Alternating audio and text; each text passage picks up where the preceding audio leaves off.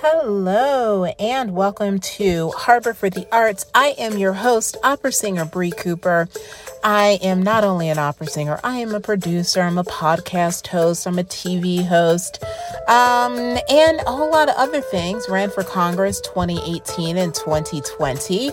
Such a great experience. I definitely hope everyone gets an opportunity or decides to make that opportunity for themselves to run for office. I think it's really important. It's important for the arts. If you're an artist or if you are a lover of the arts, it's very important. Um, you know, I told you the last uh, episode, or the one before last, because the last episode was with Dane Reese. And if you have not heard of him, please go check out the last podcast last week.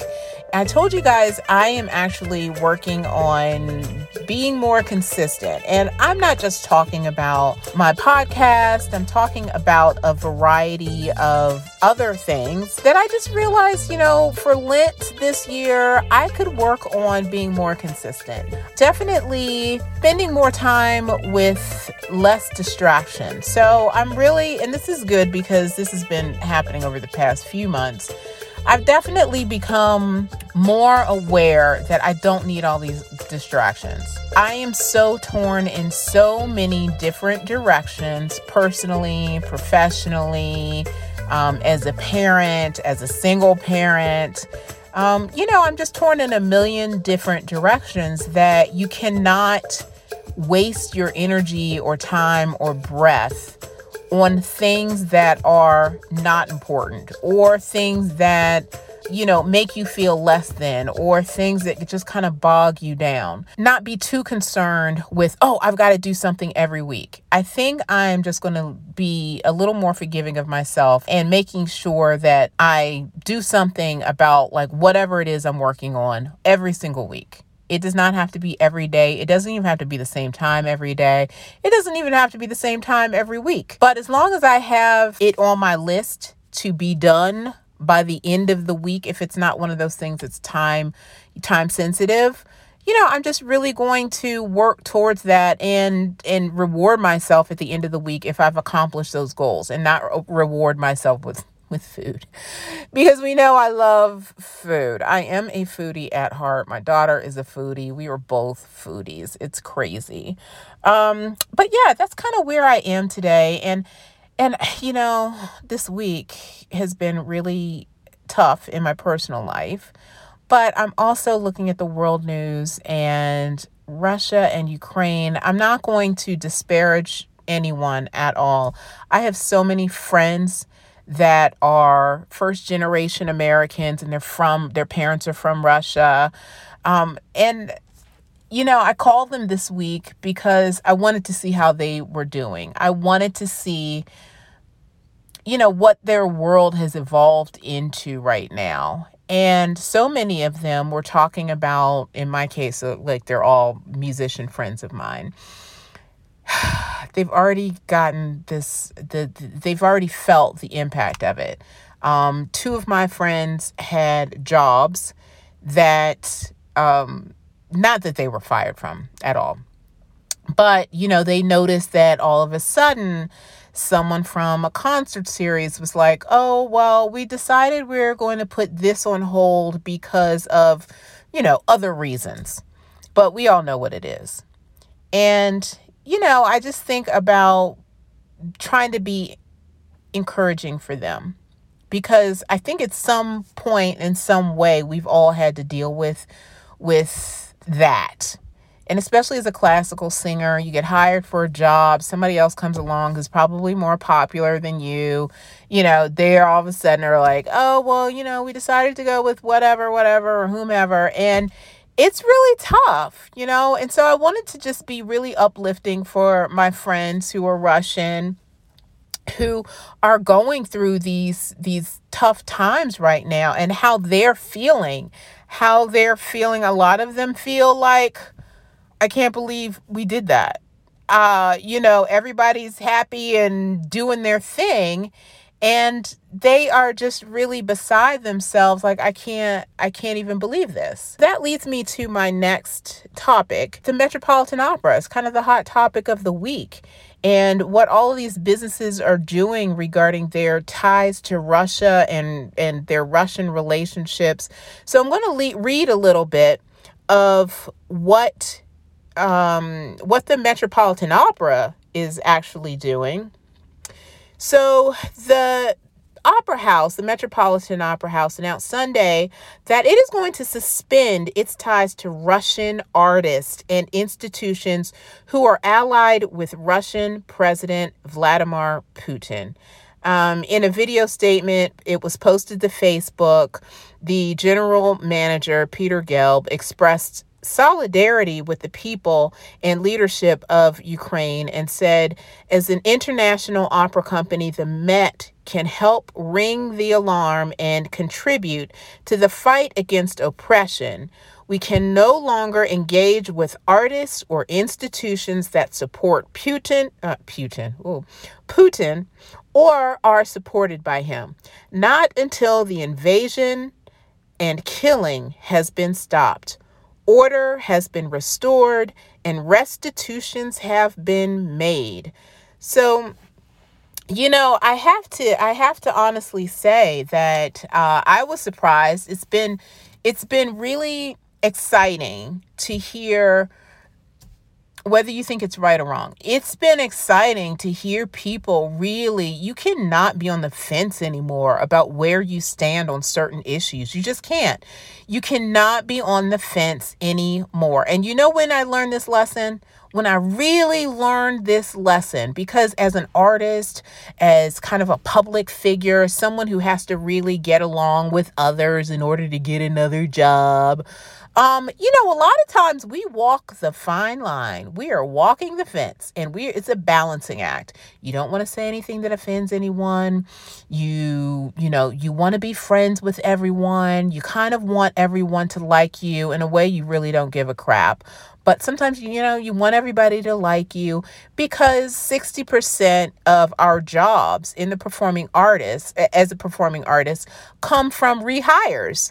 So if you make a great impression with one job and you impress someone, then you're going to possibly be hired for the next job that they have from a director or a stage producer.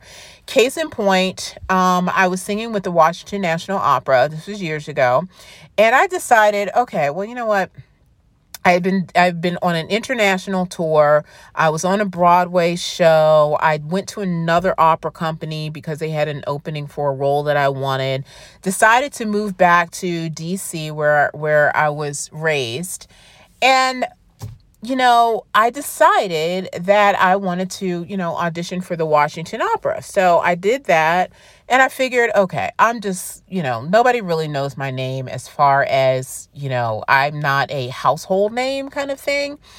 But I decided, well, here's what I'm going to do. I'm just going to go into the Washington National Opera. I'm going to audition. I'm going to audition for the chorus, and I'm just going to be the best chorister ever. And you know who prepared me for this? Maestro Palumbo at the Lyric Opera of Chicago, one of the hardest maestros I have ever had to work with. And I don't mean he was mean. I mean, he was so, he demanded the best. And this was back then before people gave credit to a lot of African Americans and their role in, as classical singers.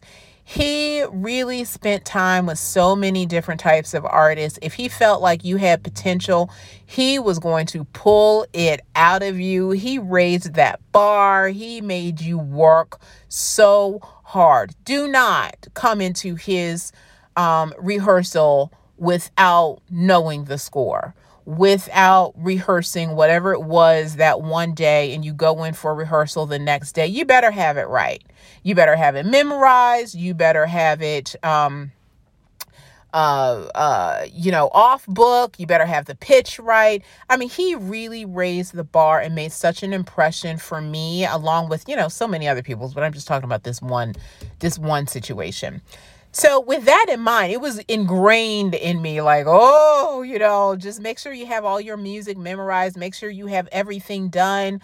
Um, and even during rehearsal, when you're rehearsing and you have to learn, you know, over three hundred pages of music.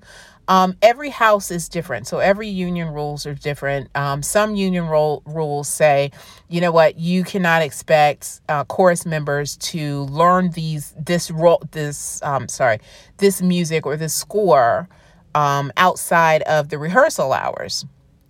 So in this case, I think that was back then, that was one of the union rules, that they, they had to teach during the designated time for people to memorize um, the, the music for the chorus.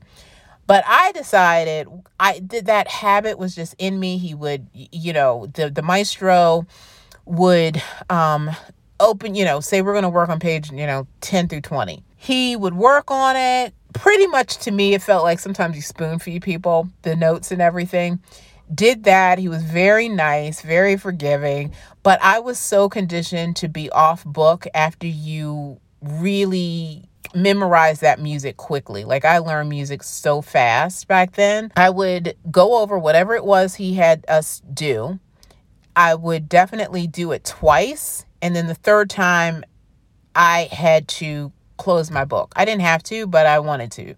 So I would close my book. And every time, like it, my memorization, it was like a game I played with myself to see how fast I could memorize music. So I kept doing that. I came like fully just ready, focused, everything like that. And, you know, what ended up happening, long story short, is that I got pulled from the chorus during a rehearsal one day. Um, and, and the, uh, artist, the, the director, uh, sorry, the artistic director sat down with me and he said, um, uh, he sent the stage manager. He said, um, I'd like to see, you know, Bridget at the, at the break of the rehearsal. So I'm like, oh my God, here we go. What happened? So I go out there and I know nothing happened. I mean, I didn't do anything. All I did was learn my music and did that. Never in a million years would I have guessed that the artistic director, as well as the musical director, and at that time, I'm dating myself, it was Placido Domingo, um, and the late, great Edward Purrington, they sat me down and they said, you know, um, we hear you're doing really great things in the chorus, and I'd like to know, we're doing this opera, I think it was The Crucible, we're doing The Crucible, and I, we'd like to know if you would like to audition for the role of Tituba. And he said it was a premiere. At the time, it was a premiere. And I was, I just said, oh my gosh, of course. I, I'm I'm honored. And so, of course, I was freaking out. And by that time, everybody on the stage was looking at me in the audience with Mister Purrington and um, Placido Domingo. And I just could not, first of all, I couldn't believe this was happening. It was almost like a dream. Um, and that's how I got the next role. Um, it was from a rehire. Like, literally, you make a good impression, they remember you, you get called back, and that's what I did. So it was an amazing, amazing experience. But I say that because the the artist community, you know, that's how we get our jobs. So we usually have to be kind of on, on point with everything and, and just in the middle. But when I learned in twenty eighteen, when I ran for Congress, and I ran for Congress as a conservative when it was very unpopular because, you know, uh, President Trump was running and he caused a whole big brouhaha. And I really had to get over any sort of, any type of it, how other people felt about me without making a stand for myself. You know, why so many questions, you know, why are you a Republican? Why are you a Black Republican? Why is it so important to you to be conservative? What is up with that? And I had to get very clear. I mean, crystal clear with one, my message, two, I could not teeter-totter on this on this fence. I had to pick a side. I had to make up my mind. I had to stand for what I know for myself to be my overall philosophy. And remember back then, I say back then, but it wasn't that long ago, because it was post-two thousand sixteen when there was so much hate in the U S and division and just everything like that. And I just realized, wow, I really have to stick up for myself. I really have to talk about what's important to me. And before then, I, I, I mean, so many people who I thought were friends, um, were literally dropped me like a hot potato. And this is when people just didn't, they were ignorant. People were just ignorant because they didn't, they forget that even though, like I say, I'm a, I, I'm a, I'm a Republican or a Black Republican, they think that, oh my gosh, here she is supporting Trump. Whether I did or whether I didn't is honestly nobody's business. And when you go vote for president, you can vote however you want, for whomever you want. And that is what I realized. People are idiots. Like, people just lump you all together without thinking, without asking questions, with any of that. So it was a huge learning curve for me, but it was a very great lesson, a valuable lesson. And I I say that because I'm proud of, of these opera companies, and especially the Metropolitan Opera Company, who never really, you know, they never picked a side until, of course, what we had last year with George Floyd. Um, and, and, and people had to take a really stone hard, cold look at themselves. So that was the that was the first time where I actually experienced, you know, opera companies standing up and saying, you know, we're not gonna no, we're not, we're not gonna have that. And as you know, there have been several several social justice movements for about a variety of topics since then, and it's been really wonderful to hear opera companies like the Met, which is still a dream of mine to perform in. I mean, I'm still, I still dream. I've auditioned three times for this company, once as a young artist, and then no, twice as a young artist, and then twice as as a professional singer. So, you know, it's still a dream of mine, but I'm just really proud of the opera company for making that statement. Um, so let's move on to what we're talking about this week. So this week, you guys, I thought it was important to talk about this in the meantime. In the meantime, what are you doing? In the meantime, what are you doing? I read this book by in Iyan, I still can't say her name, Iyanla Vansant, and this was years ago. I mean, we're talking years and years and years and years ago. And um, I just thought it was a really great book, and it was called, it was called In the Meantime. I've never forgotten it. I still apply some of the lessons I learned from that book. And one of the biggest lessons was, what are you doing in the meantime? What are you doing when that phone is not ringing? What are you doing now when you're concerned about the state of the world and what we're, what are we going to do, and concerned about this pandemic? And what were you doing during the pandemic? In the meantime, until that next thing comes along, until the next gig comes along, how are you bettering yourself? For me, what I like to do is just kind of take stock of where I am. And I've always been one to kind of keep myself busy. Like, I just, I'm just, I've always been a busy kind of person. There are jokes about me to this day about how busy I am. Um, you know, I'm just always doing something, just busy. I just, I just like to keep myself busy and, and engaged in whatever it is. Take up a new hobby, take up a new project, but whatever it is, it needs to keep me motivated. And when the phone stops ringing, you know, when the phone doesn't ring because there's a new flavor of the month in town, you know, whatever, because I don't want anyone to ever think that my destiny is ruled. I mean, yes, other people play a major role in helping you in your success, but at the same time, I don't want who I am to be so tied up with one person or one opera company, or if I don't get this job, or if somebody hates me, you know, what am I going to do? That kind of thing. And I've kind of had that happen Um, a couple of times in my singing career. And it doesn't feel so good. So I'm always working on things. I'm always trying to make myself better as a human being, as a singer, um, creatively, all of that, because we all go through stages as far as like feeling unmotivated, everything. So in the meantime, what are you doing? How are you keeping yourself engaged? How are you keeping yourself happy? Um, and when you talk about being engaged in the meantime, like, is it music or is it something else? Is it, I mean, maybe it's not music. Maybe you picked up a great new hobby. Um, in my case, maybe you ran for Congress. So I think it's really, really important that you think about in the meantime, what are you doing? We all had this. What did you do during the pandemic? That was a big old in the meantime. You know, nobody, no one's phone was ringing then. So then in the meantime of, you know, we start the pandemic, start this shutdown, we're in this shutdown, nobody could sing, nobody, I had so many people do so many amazing projects in the meantime. And during that, in the meantime, part of where you are evolving, you need to stay focused on a couple of things.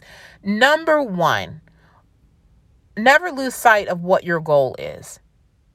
Never lose sight of what your goal is. Work even harder towards whatever that goal is you're working towards. And you know that phone may not ring, but guess what? When it does, you're going to be ready.